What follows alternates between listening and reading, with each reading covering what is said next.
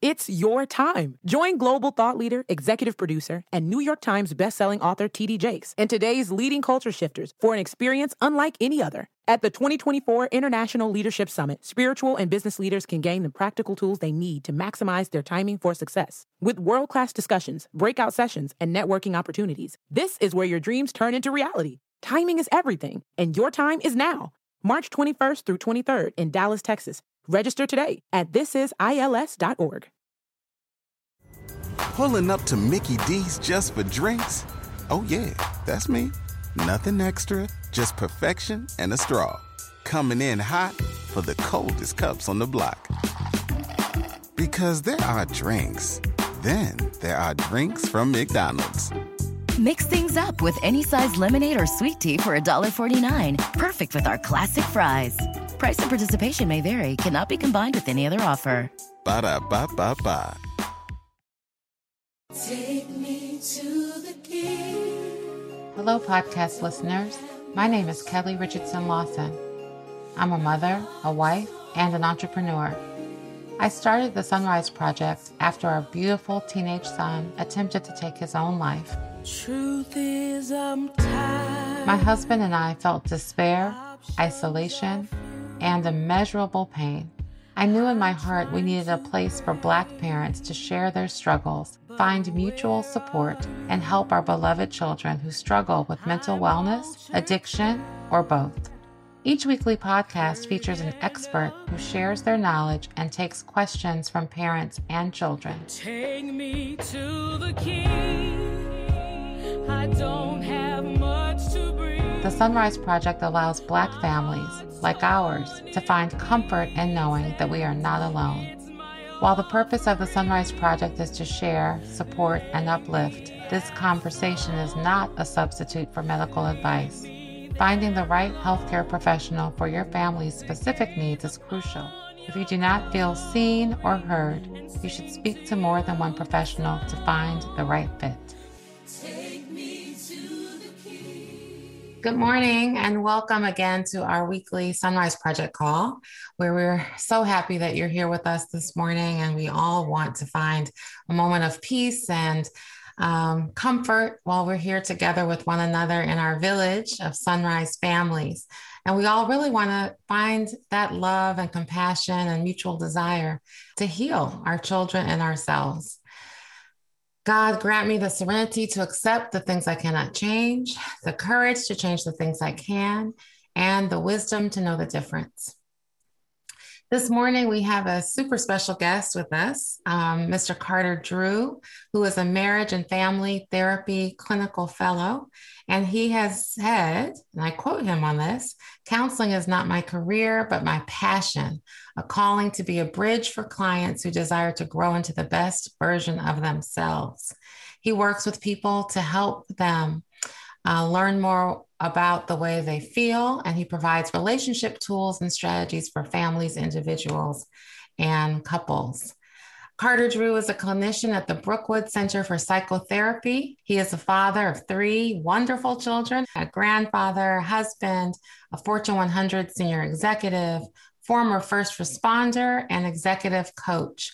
And he today is going to talk about what he calls the silver platter life. This is a candid conversation about how most of us, including myself, try to create this perfect world and perfect image. Um, I like to call it my best Facebook forward, where we put out the pretty. We don't often put out the ugly. We never really put out the ugly because we have been trained that that's private. And that should be back in the in the uh, rafters somewhere. But we know that many of us are sharing our personal and professional achievements and highlighting are often what we call incredible children. Yet behind the scenes, many of us are suffering in silence. Um, and we actually have several cracks in that silver platter um, that may look so beautiful and pretty to the outside world. So, Carter, Drew, thank you so much for being here with us today. Super excited to hear um, you speak on this topic and really appreciate you for being here.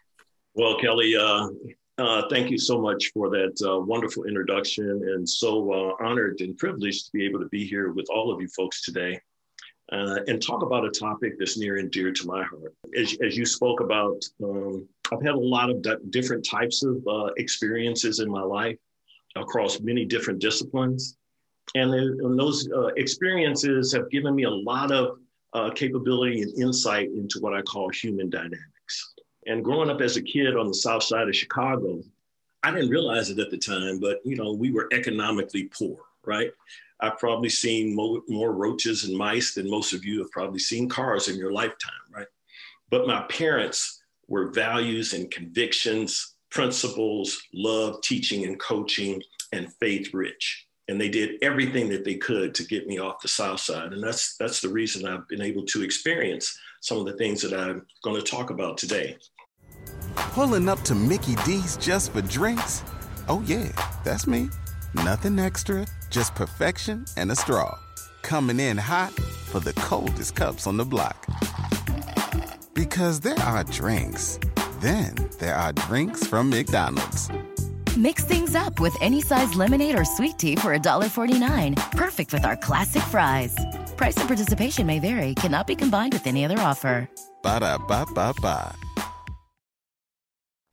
And so I'll talk about uh, some different concepts. And one of them that I want to start with relative to this whole silver platter lifestyle is this notion. I did some work, uh, psychotherapy work at a drug treatment center for about a year. And I would do this group on uh, Tuesday evening uh, at about 6.15. And I would lead with this quote. And you'd have about 30 people in there. Some of them were spouses, some of them were parents or siblings of, of folks who were in treatment. And what I said was the greatest curse in life is that which is given on a silver platter. The greatest curse in life is that which is given on a silver platter. And what our children really need to understand and what we need to understand, some of us as parents, is, is money can't save us out here, right?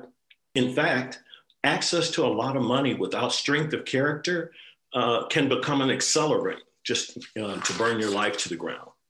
Now, I, I uh, work with a nonprofit, and we worked with about 300 uh, Black boys here in the city of Atlanta. Most of them live in the uh, three zip codes where 80% of the Georgia prison population comes from. They've got about a 4% chance of getting out of poverty uh, without intervention in their lifetime. And so, one of the things that we talk about is this acronym called C, S E A standards, expectations, and accountability. And so, I'd like to talk a little bit about a couple of personal stories in terms of how my father imprinted that into my life. So let's start with standards. My father had a 1970 Buick Electra 225, better known as the deuce and a quarter, right? And my job uh, was to wash and wax the car and change the oil. And so I would go out there and, you know, hot summer day in Chicago and, you know, wash and wax the car. And so the first couple of times he would come out and he said, Well, roll all the windows down halfway, car. See this part that goes up in the door frame? That's supposed to be clean. He made me bring out back all my tools and he touched all these details. And finally, you know, here I am as a kid, you know, I want to go play ball. I want to get up out of there, right? And um, and finally I just got to a point, I said, you know, I'm gonna do this car the way he wants it done. So one day he came down and then, you know, and I had touched all his hot spots, right? You couldn't find anything. And he rarely, if ever, did this. He went into his pocket and got some money. And he said, Son, I'm going to give you this today because you did a great job, but I'm not paying you. This car is part of your responsibility to the family. You live here, you eat here, but I'm going to give you this because I know as my son, if you get to the corner store and can't buy your girlfriend an ice cream cone or a soda, that would be a real problem for you. And he, and he knew his son because no one was more upset about the fact that I didn't have any money, right? And so, but I want to take that a little bit further. So I had a friend whose dad was the chief mechanic at the Power Cab Company at 4800 Cottage Grove in Chicago. And so we started going down to the cab company and washing and waxing cars. And the cab company is kind of like a barbershop, you know, guys coming in, dropping off the cab, talking, hey, let's just get on this car. And we would wash and wax cars from seven o'clock in the morning till past dark. And uh, using this wax called Simoniz, right? And so at the end of the car wash, we'd say, you know, watch this, sir. We'd take the cheesecloth and throw it on the hood of the car, and the cheesecloth would kind of glide off onto the floor, and the guy would go and give us a, another tip. So for a teenage kid, when we walking out there with 50 or $70 in my pocket, that was a lot of money back then. But my father made me reach a standard when I didn't feel like it that allowed me to turn that standard into production, right? And so a lot of times, young men out here today and, and young women, they don't have a standard that they can turn into production. So let's talk a little bit about expectations. Now, my first car I bought from my dad. Now, understand what I said. He didn't give me my first car. I bought my car from my dad. And we're standing in front of the house on the day I bought it. And he said, Carl, let me tell you something about this car. Everything about this car is your responsibility. Doesn't have any gas in it, not running, your problem. You don't pay the insurance, you can't drive it, your problem. Anything that breaks on this car is your problem. And so I understood what he's talking about. The, so one day in the dead of winter, uh, my water pump went out. I went to a great high school in Chicago, Chicago Vocational, where we had auto shop and drafting, machine shop and electronics, and electrician, and I love cars. I'm growing up in the muscle car era. So me and my buddy went to Illinois Auto Parts and we got a rebuilt water pump. I shoveled all the ice and snow out from underneath my Pontiac and put a cardboard box under there. Got under there with my tools, took all of all the belts, pulled out my radiator, antifreeze running, running down the uh, uh, in the street, resealed the water pump, put the new one back on, replaced everything, and fixed my car. My dad didn't come out of that house one time. Now, how do you think I felt when I got from underneath that car? I can repair my own car. Nothing could stop me now, right? Now, what if my mom had come out there and said, Oh, your car is broken, Carter? We're going to call AAA or we're going to get the tow truck and we're going to send it to Firestone and they're going to fix it. I would have just totally missed my moment. And that's some of the stuff that can happen in a silver platter type of lifestyle, right? Making stuff easier, right? Let's talk about accountability. This is the last of these three things. So I lived in an area with about we called it Hooterville out on 90, close to 95th in Cottage Grove.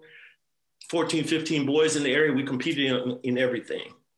And um, so we're at this small ball field near the house, and we're playing with that 16 inch clincher softball. And I hit that ball all the way to the right field wall, and it went through a window. Bang! You know. So what do kids do when they break a window? Well, on the south side, we run. you know, so everybody running and we, we went off playing somewhere else. And, um, and so later on, I went home and, and uh, my dad, you know, we had a very principled relationship. And so I walked up there and said, Hey, how you doing, Dad? He said, I'm doing good, Carter. He said, uh, anything happened out there today? Now, when my dad asked me that question, I knew he already knew the answer. And one of his principles was, was Carter, no lying or deception. I have to know that what you're telling me is the truth. I know that you're going to have problems, you're going to have issues, you're going to make mistakes, but don't ever lie to me about it. If you lie to me about it, your consequences will be 10 times greater than if you tell the truth. And I already knew how bad some of my consequences were. So 10 times greater, I didn't want to deal with that, right? So I said, Dad, I broke a window out there. He said, I know it. Go get your bank. So I had this jar on my uh, on my uh, dresser. I was collecting coins, quarters, and nickels and stuff. And uh, so I got my bank, and we went to this guy's house where the window was broken. He said, "I want you to apologize to Mr. So for breaking this window." I don't even think the guy knew that the window had been broken. But we went up there where the window was, and my dad had me to pull out all the glass and sweep everything up. Now my dad was a custodian for head custodian for 40 years at Crane Tech High School. He took me to the hardware store and with my money, bought the glass, showed me how to cut it, and put that window back in that guy's house. Right? So the whole thing was it's kind of like JFK said, you know, a man's error doesn't become a mistake until he fails to go back and correct it. So that that whole structure of accountability uh, was very important uh, in my life from that standpoint. All right. So now let's talk a little bit about why are some teens struggling today? Well, some of them are struggling and they don't have a high level of self-esteem because they don't know how to do anything, right? And, and, and confidence comes from a demonstrated ability to do something. Them doing it, not them watching you do it, right? And so, so that whole process of, of engaging them and not doing for your children what they can do for themselves, right? And so a lot of kids in this silver platter environment, they got somebody to make their bed. Their mother cleans up their room. They got somebody, their mother's doing their laundry. They're not cutting any grass. They're not washing any cars. They're not raking any leaves, right? So this, this operating system is just kind of floating through the family and seeing the family as a well of generosity that I can drink from, but I don't have to put anything in. And so that translates to problems further down the road.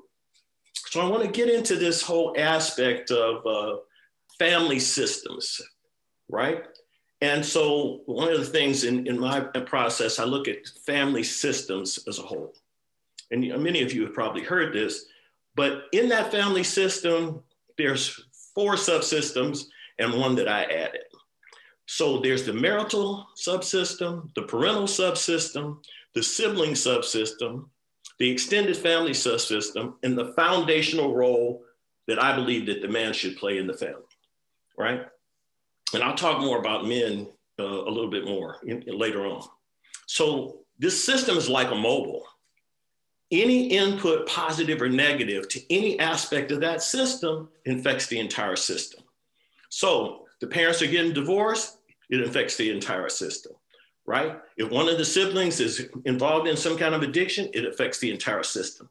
If you got relatives coming over and smoking dope in front of your kids, it can affect the entire system. If the if the father uh, because of issues with the mother, decides he's going to detach from the children because their relationship is fractured, it infects the entire system. Okay, so it's important for parents to realize that the children are the symptom bearers of the, some of this dysfunction that's going on in the family system that they're leading, right? The children are the symptom bearers.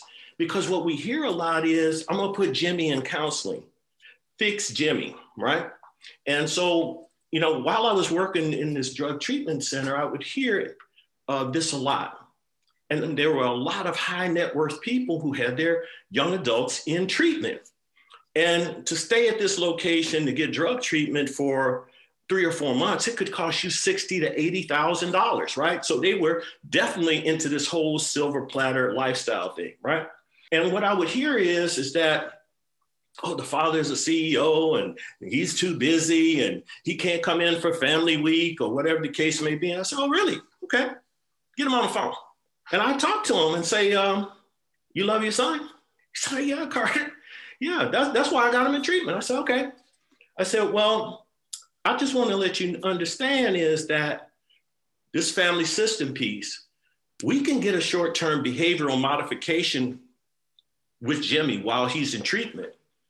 But when we put him back in the family system that you're leading, if there's no change, it increases the likelihood that he's going to relapse. So if you really love your son, I really would encourage you to come in and do the work that you need to do parallel to the work that he's doing so that you're increasing the level of emotional health in the family system. So when he goes back in, it supports him in terms of the continual wellness that he should have, right? The bottom line is, is parents need to be prepared to be transformed by the transformation that they want to see in their children. Transformed by, right? And so being in that place where you understand that as you're changing yourself, you're changing the relationship dynamics with your child. And so um, it's crucial to really understand that no person can exceed their level of personal development in any aspect of life. I don't care what it is. It could be your marriage, it could be your financial life, your career life, your parenting life. And it's really important that parents today are on the cutting edge of their parental skills to help their children to navigate through some of the complex social media issues that, that are out there today that didn't even exist um, you know, when you were growing up. So we hear this, this thought process that, well, I love my child. Okay. So I'm going to give you one definition of love as I proceed through this process. So, love is to disadvantage myself for the benefit of another. It's an action word. Love is to disadvantage myself for the benefit of another. So, in the context of this silver platter world, right, we all live in stories, and some parents find themselves in a story. I'm a CEO, and I'm working 70 hours a week. I got a lot of responsibility. I'm working with the board, all of that stuff. And believe me, I've been there. I know what it's like to be busy, right? But I want you to really consider this. If your private life and your public life are not in alignment, one can destroy the other. Yes, the stock price may, may be going up, sales may be going up, profits may be going up. But what good is that if Jimmy uh, is on is getting on drugs? Uh, if your teenage daughter is pregnant, if one of your kids is trying to commit suicide or whatever the case may be. And so it's really important that you really engage in that whole personal development work. And, and speaking particularly to men, I'd use this acronym called HEALTH. I won't go through the whole thing, but the H stands for humanizing the notion that seeking help and support is actually an act of courage and bravery rather than a sign of weakness. Because, because of our socialization process as men, we're raised to don't ask for help, don't accept help, and for God's sake, don't offer any help to another man, right? And so that keeps us in an isolated position. And most men over 40 don't have what I call genuine human contact. And what is genuine human contact? Where you have a professional relationship with a counselor, a therapist, a coach, your pastor, where you're completely downloading what your issues are and what you're up against. And so that they can help you to edit the story. And, uh, you know, as I talked about, we all live in stories. We're the author of the story, the narrator of the story, and we're trying to edit our own story. And sometimes we need somebody else to help us to edit that that story so that we can see it clearly and go where to where we want to go in the future. So I want to shift to this this piece in terms of uh, buckle your seat belts, moms, because sometimes I get in trouble when I say this, right? So, so brace yourself, right? The children are last. What? Yes. The children are last. Now, why would you say that? Okay, so I want to talk about this whole thing in terms of attachment theory. When a child is born into the world, they're designed to securely attach to their first caregivers, to their parents, right? And because we're all born to imperfect parents, sometimes that doesn't happen. And so the limbic system of the base brain right? It doesn't learn anger, resentment, hostility, or frustration or violence by reading about it in a book the cow can't read. The limbic system learns from immersion. So the reason I say the children are last and your marital relationship or your relationship with your ex, or if you're a single mom and you got pregnant by somebody, that relationship is first because that's the emotional container that your child is being raised in, right? And, and so when that base brain is not being immersed in joy, in peace, in calm, in love, that doesn't get baked in. And so a lot of kids later on in life, they're out there trying to use drugs to allix their pain and trying to find the joy outside of themselves because it was never really, they were never really immersed in that process early on. Okay, so I, I think that it's really important from, from, a, from a parental standpoint to really think about what is the emotional health of the relationship that you're in. And what can happen when the child cannot securely attach is they develop what's called a childhood survival adaptive routine. So I can't really attach to mom, you know, maybe my mom's too young or we don't have money or we got this. So I have to make an adjustment. Now, that childhood survival adaptive routine can show up and manifest itself in a lot of different ways, but I'm going to give you three primaries. in controlling tendencies, in pleasing or complying tendencies, or in protecting tendencies. Now, that childhood survival adaptive routine, it works. Six years old, nine years old, 14 years old. But now, when you're 25, when you're 30, when you're 40, and when you're 50, it can create a suboptimal solution in, in your life, still using those types of tendencies. And understand this we don't blame the parents. We got to exonerate them because all they can do is what they can do from, from that standpoint. But all of us can make a decision whether we want to stay our old program or do we want to be the programmer of the parent and the person that we need to be in the future. And so when you're talking about those three tendencies, I want to speak to you in terms of how they manifest themselves in varying three different parental styles and, and, and think about these styles. And again, don't judge yourself, it's just gathering insight from that perspective. So, are you a, more authoritarian type of parent? This is a parent that has a lot of those controlling tendencies, imposes a lot of limits with strict obedience, but really is not teaching and coaching. They're not really explaining anything. And my dad used to say, Carter, be a leader, not a follower. Well, how can I be a leader when I'm not allowed to think of for myself? And then work myself way out of my own challenges. And so, what can happen in this silver platter type of scenario is what I call the helicoptering parent. This parent that's constantly helicoptering and hovering over and do this right and put your right foot in front of your left foot. And so that becomes uh, particularly problematic. Let's go to this next parent.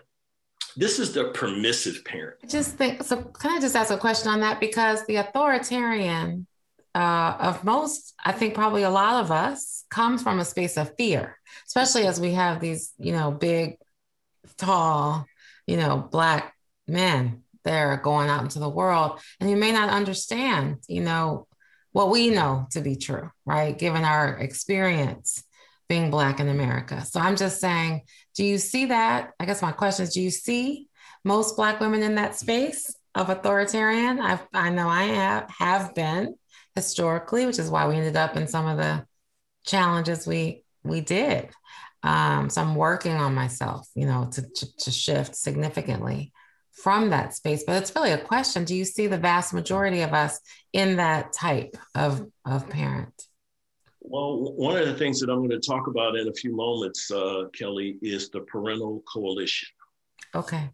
And you're speaking right into the space that I talked to because in the 1960s, when the Kerner Commission report came out and when the Moynihan Commission report came out, almost 80% of Black children were raised in two parent homes.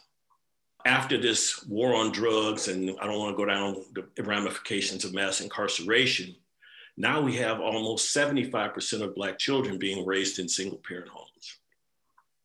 And so many uh, Black women have been forced into a leadership void, right? Into a place that they were really not intended to be in terms of being the primary source of manhood development for their sons. And so part of the implications of that is early, um, for lack of a better term, pressurization process that should be happening in a father and son relationship where the father is the master craftsman and the son is the apprentice. It's not happening because most mothers would not have a frame of reference how to even do that. Uh, if you talk about that, you know, the example that I gave when my dad took me over there to fix my win- fix that window. Now I had an incredible mother. My mother was the picture of love, did unbelievable stuff in my life. But would she have thought to do that?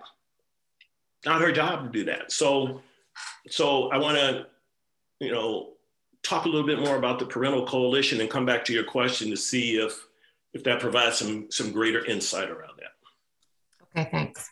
Okay. So, so in terms of that permissive parent, the pleasing and, and warm and communicative, but really not setting any boundaries, right? And um, you know, my dad told me one day when I was a little boy, he said, uh, Carter, when I call you, uh, you need to say yes, dad, or yes, sir. And I said, okay, dad, well, okay, well, why do I need to do that? He said, because I'm your father, I'm not your friend. And you can't talk to me like you talk to people in the street, right? And so, um, if you have a teenage child and you're more like in a mother scenario, like like their girlfriend, or in a father scenario, more like their buddy, right? This can create what we call the snow plowing parent. The snow plowing parent is the person who uh, mitigates the consequences, softens the blow, tries to move all the problems out of the way, right? But your strength of character comes from you going through and not around, right? That's where your strength comes from. Very few people can say that good times changed my life. Usually it's the adversity that you're going through and navigating that changed your life. So the last type of parent, let's talk about, about this. The authoritative, not authoritarian, authoritative parent. Sets limits but's flexible, right? Goes beyond acceptance of limits and, and, and really hones in on what accept what behaviors are unacceptable. Uh, teaches the child to regulate their feelings and finds appropriate and healthy ways of problem solving, has emotional honesty well, with their child, teaches them to express their anger, but not in destructive ways. And, um, and I think that one of the things that I had to learn as a dad is when you're a senior VP or whatever the case may be, you're casting a huge shadow on your children. They're trying to think, well, how am I going to do this stuff?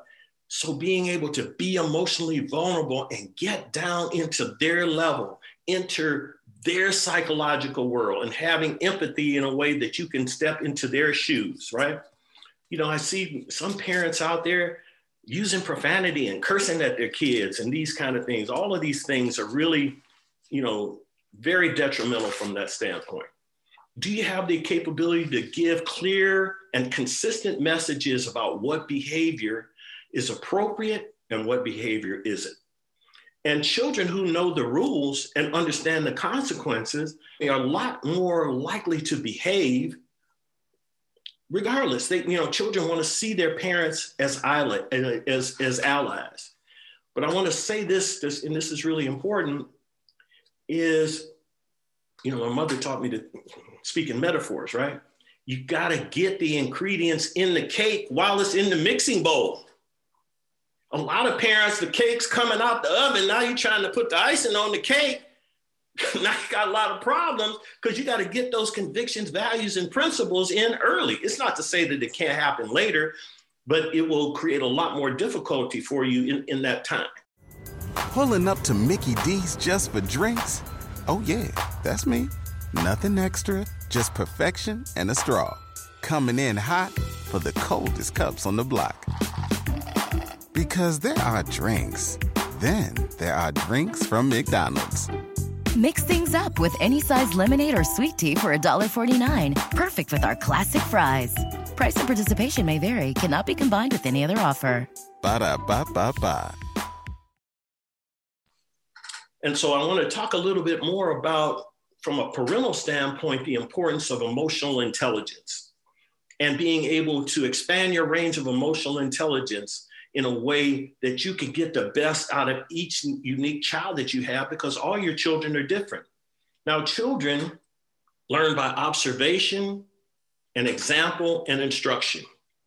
And they learn more by observation and example, whether they get an instruction or not, right? And so, this is why this parental coalition is so important. And that the mother and father have unity and alignment around the principles, the values, the convictions, and the behaviors, and how they're going to input those into the child because that forms the child's foundation and operating system for life. In the absence of having those things coming from a larger base than yourself, a lot of kids just get whipsawed by emotions and their sexual feelings or whatever the case may be. So that foundation governs your decisions, your actions, and your behaviors from a long term. So let me let me just give it another example of this. And so, what that strong foundation does, it allows you to have what I call a made up mind. So I'm standing in the alley near my house. I grew up in the muscle car area. There's a guy from my neighborhood and one of my buddies sitting in a 1970 Challenger, purple over white convertible 446 pack. This is a bad car. We're all gathered around this car and he says, Man, Drew, come on, me. Oh, let's let's take a ride. I'm not getting in that car. I know that car is stolen. Now, if I get in that car and get arrested, I got my father, my grandfather, I got three Chicago cops as uncles. Who am I going to call to get me to come, come pick me up at 1121 South State Street because I got arrested in a stolen car? I'm, a, I'm to die that day, right? so, but the whole point of it was I already had a made up mind about this. I told one of my nephews, I talked to him about this covering process for his daughter. If your teenage daughter is trying to make up her mind and her panties around her ankles, it's already over with, right? So that's how important at the establishment of, of that foundation is from that, from, from that perspective. And I think maybe you mentioned this, Kelly. So I do a lot of work in terms of Gottman therapy and the Sound Relationship House. And one of the things that Gottman really talks about is this emotional intelligence of the parents and being able to emotionally uh, coach the kids.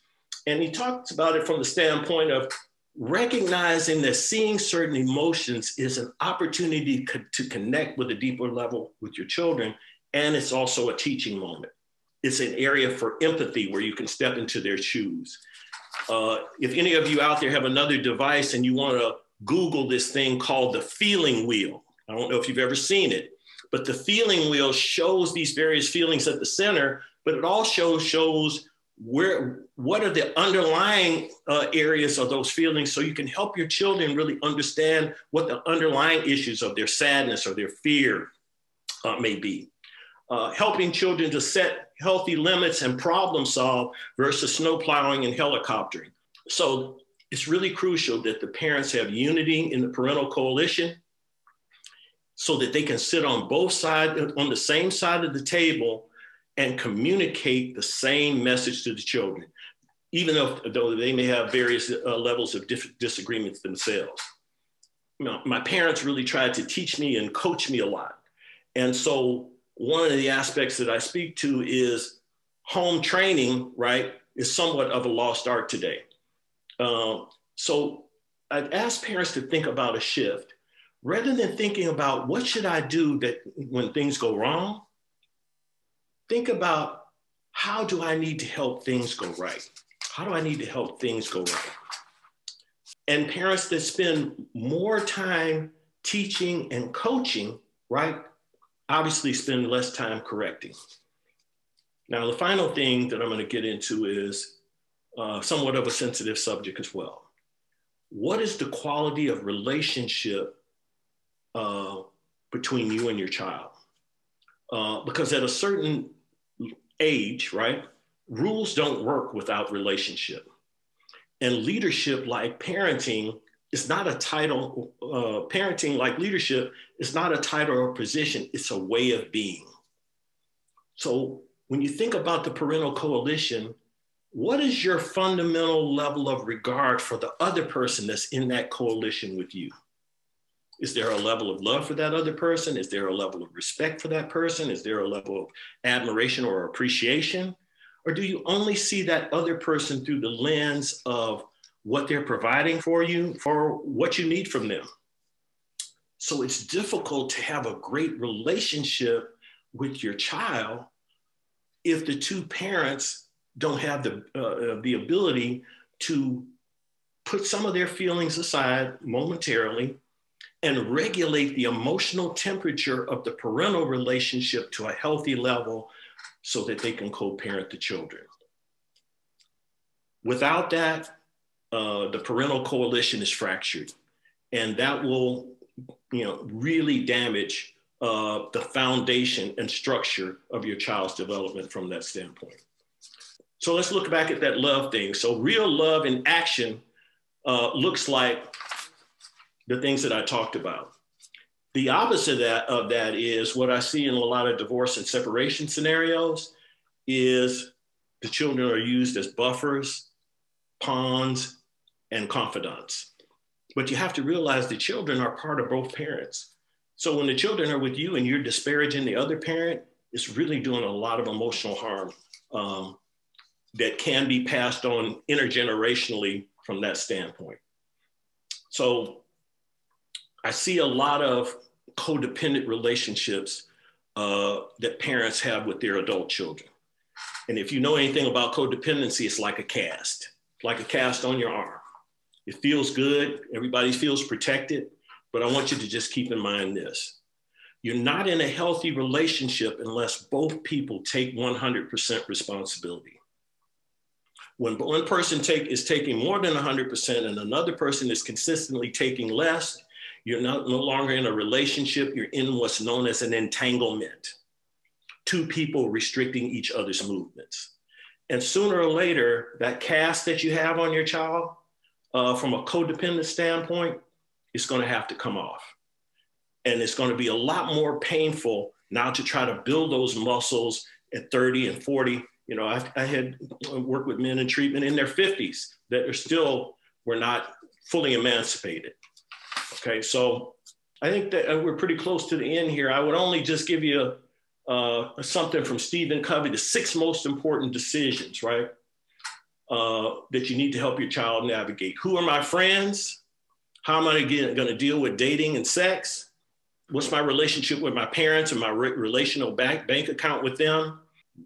Uh, navigating uh, around uh, addictions and drugs, my self confidence, and my self esteem. And I know all of you parents out there are doing the best you can. Give your kids everything that you can from a healthy standpoint. And also always remember that your signature is on their soul. Thank you. Wow. Your signature is on their soul. I, I everything you said um resonated with me and what's happening in my life. And but I don't want to take over um the conversation. I'm sure that people want to ask questions or share. So if anybody would like to say anything or share or ask a question of Mr. Hey, Drew. Hey yes. Carter, I just want to jump in just to, to go back to Kelly's original question because I do think and because some of these folks are not necessarily single, but I do think that some of us operate from a standpoint of being afraid of what will happen. And so we do try and over control the situation. And then I also think sometimes we're afraid of what the relationship will become if we act the way that we know we need to act as the parent.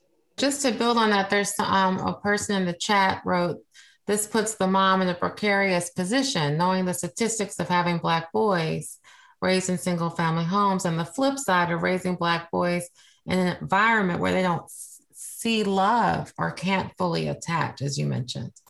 Well, there, there's several dynamics at play here. Um, mm-hmm. Um, number one is is that it's really really challenging for a young man and not to say that there aren't exceptions and ways of overcoming this. If, if your father is either not in your life is absent or is not truly engaged in your development that's going to be really really challenging for you. Because what i see with a lot of uh, black young men is um, they're not pressurized. And what i mean is is that in that pressurization process of coming up as a little boy, right? You learn how to handle adver- adversity. Let me give you an example of it. I'm writing a book about these stories with, with my dad, right? So one day, uh, you know, in the same neighborhood, I, you know, playing ball in the alley, I got inter- you know, injured or whatever the case may be, and uh, came home and I was sitting down on the on the bottom steps, and uh, my dad came to the top of the stairs. He said, "What happened, Carter?" I said, "Well, you know, Dad, they hurt me out there."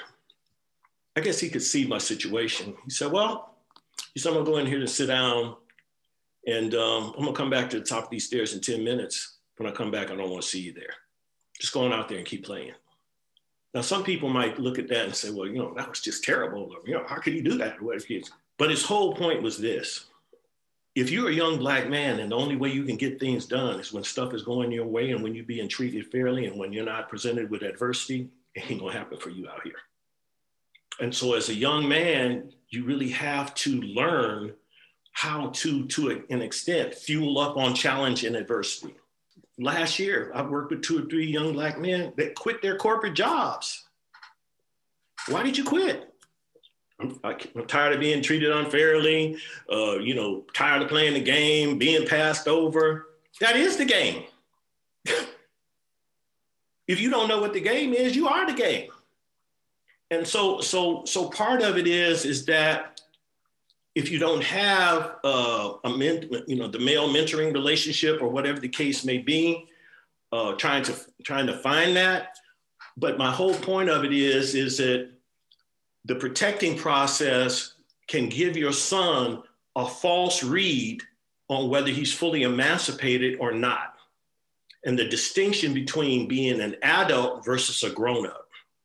An adult is somebody that's 21 years of age a grown up is someone who can manage the ripple effect of all their decisions, choices, and actions 100% on their own. And so finding that right balance, and this is why maybe, uh, you know, family therapy or whatever the case may be. And, I, and, and sometimes what I do is, you know, uh, what's the situation with, with, with, with the child's father? Because I talk to a lot of fathers. Well, you know, I love my son. Okay, so how does that love look in action in this situation? So I don't want to take up too much time, but tell me if I'm.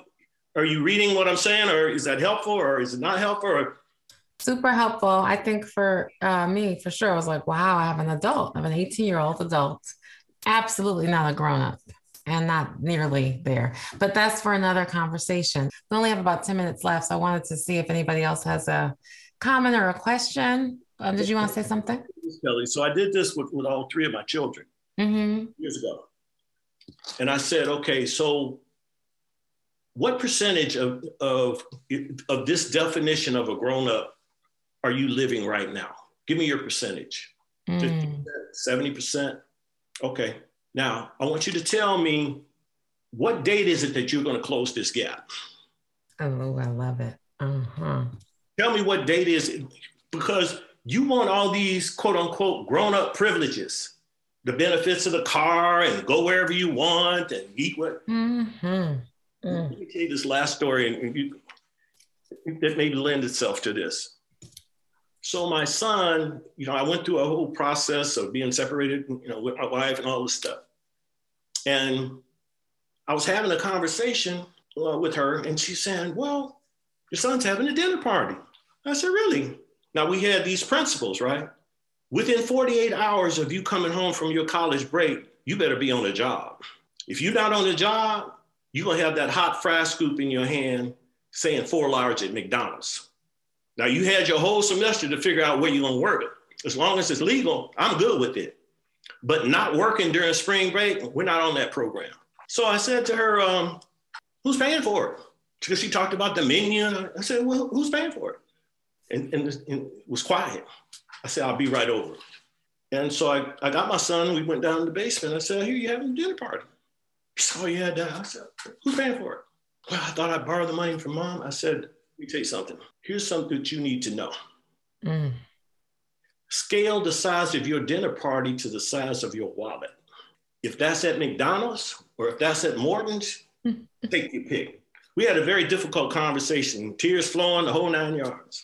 Fast forward two or three weeks, my son calls me from the University of Illinois. He said, Dad, that was one of our, our most difficult conversations. He said, but I needed that. I came back to school and I got a job. Mm. Right? And I sent you $100 for that thing you did for me six months ago. Now, it wasn't my wife's job to do that. That was my job to do that. So does that shed any light on the process? Yeah. Yes. Um, hi, I'm I'm listening to you, and it's it's really hitting home. Um, I do not get along with my kid's father, my ex-husband. Um, but they're definitely, luckily for me, I do have two incredible brothers.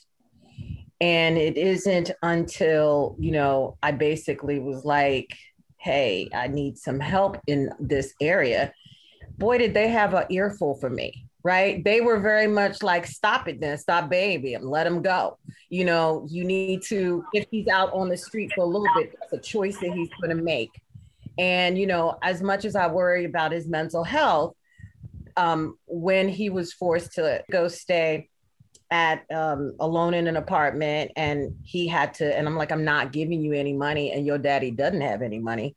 So you need to make it work. Well he got two jobs and getting those two jobs um, and he's college degree it's not in his field but as he's working through his mental health challenges getting those two jobs knowing that he has to be a grown up and me not i only see him now about every other week has been good for my mental health, but it's also been good for his mental health. And I just did not see to the degree that I was enabling and having this stuff continue until I I pulled it. And it's actually been helpful for our relationship because then when we see each other, it's very planned.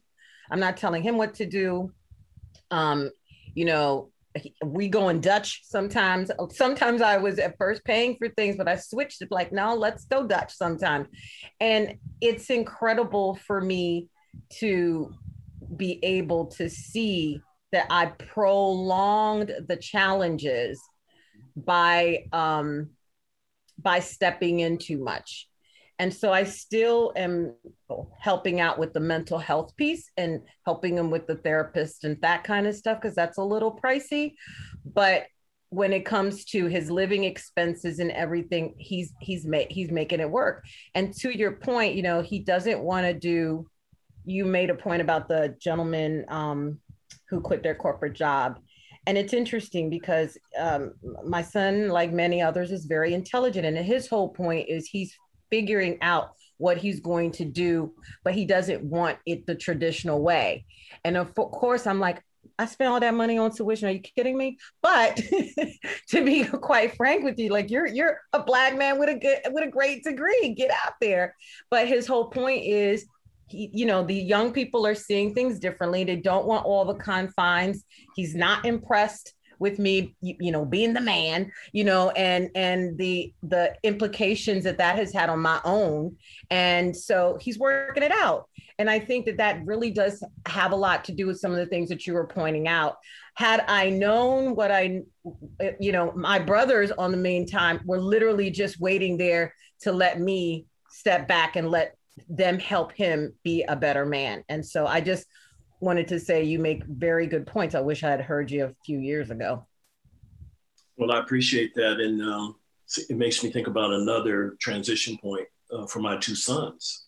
Years ago, I met with them and I said, uh, you know, sometimes I get in trouble for saying this. I said, uh, your relationship with your mom changed forever today. What are you talking about, Dad?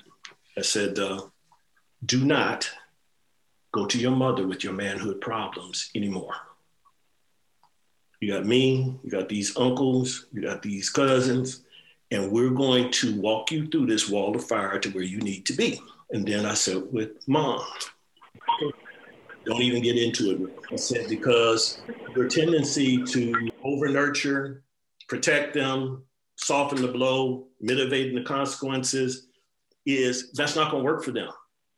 They need to understand the what the full weight of their life is.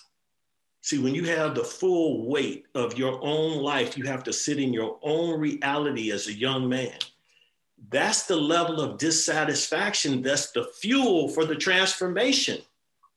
When I'm living in a big, great bedroom and I can order anything I want and get it at the door, and you know, I don't have to, I got new Nikes and uh, Xbox and all this other stuff, and I'm doing a, you know, a halfway job at school or whatever the case may be, I'm not dissatisfied. What am I dissatisfied about? This is great. I can stay here till I'm 45 years old. And so creating that level of dissatisfaction with the status quo. You know, uh, one of my first jobs, I did janitorial work at Lawson Elementary School, right? I was 17 years old. I had a man's job. You know, I'm cleaning, you know, stuff off the walls and urinals or whatever the case may be. And I did that for two summers in a row. But you know what? The dissatisfaction saying, you know, oh no, I'm not doing this. I need to get education. And so a lot of times we don't realize that creating that level of uncomfort is the transformational fuel that our sons need. Ooh. we could go on for another few hours because everything you're you're dropping so many pearls of wisdom here and uh, that right there i think many of us are probably guilty of you know just like you said giving too much we have these privileged children that really don't learn you know how to work it out how to do those things that we did that we were taught as children. So, anyway, um, I just want to say thank you so much. Unfortunately, we've come to the end. Yes, sir. One time an adult, two times a child. Mm. So, if all these parents, if you live to be old enough, you will enter your second childhood. And these children you're talking about, they're going to be your parents. Mm-hmm. And when that happens, all of what you put in them now it's going to come to bear. So that's how strong the development process that, that they're going to need because they're going to probably be in a sandwich generation when you get older. They're going to have their own teenage kids and they're going to need a lot of strength to be able to support you mm-hmm. in your life and to carry on your legacy. Absolutely. Absolutely. So great fuel for thought and uh, for hopefully for transformation as we work on ourselves, which I think, as you said at the beginning, is most important working on our own family structure and our own situation. So, thank you again for being here today. This has been incredible. Kelly Chapman is going to close us out with the prayer. Really appreciate you for being here. Thank you for the honor and privilege of uh, connecting with you brilliant folks. I really, really appreciate it. Thank you. Carter, you're amazing. I, am just thinking about once a parent, twice a child, and I'm just like, oh, good God. so thank you for that. I'm going to start with the scripture, Luke 6, 20, 6 verses 20 through 22. Blessed are you who are poor, for yours is the kingdom of God. Blessed are you who are hungry now, for you will be filled. Blessed are you who weep now, for you will laugh. Lord, we come to you with gratefulness and thanksgiving. We thank you for Carter Drew.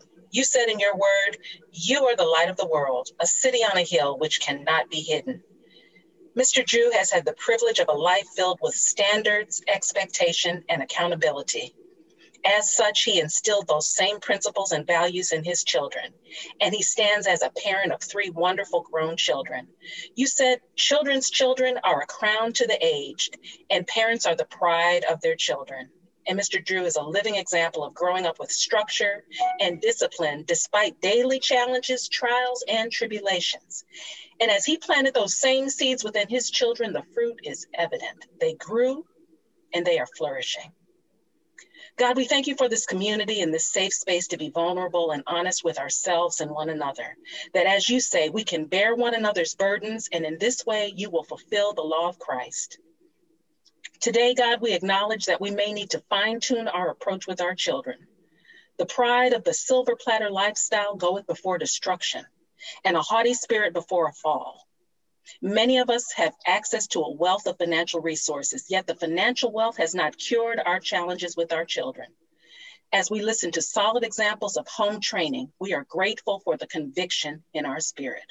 For whom the Lord loves, he reproves even as a father corrects the son in whom he delights. God, help us to be the programmer of our family and to become pliable to new parental styles. Help us not to be the authoritarian or the permissive parent. Help us to be the parent with a broad range of emotional intelligence as we parent our children. Regardless of what happened yesterday, we are grateful that we can start anew today. Today, each one of us can take 100% responsibility for our parenting style and how we speak, love, and how we set boundaries with our children. And we are grateful, God, that as a loving God, you gave us a free will.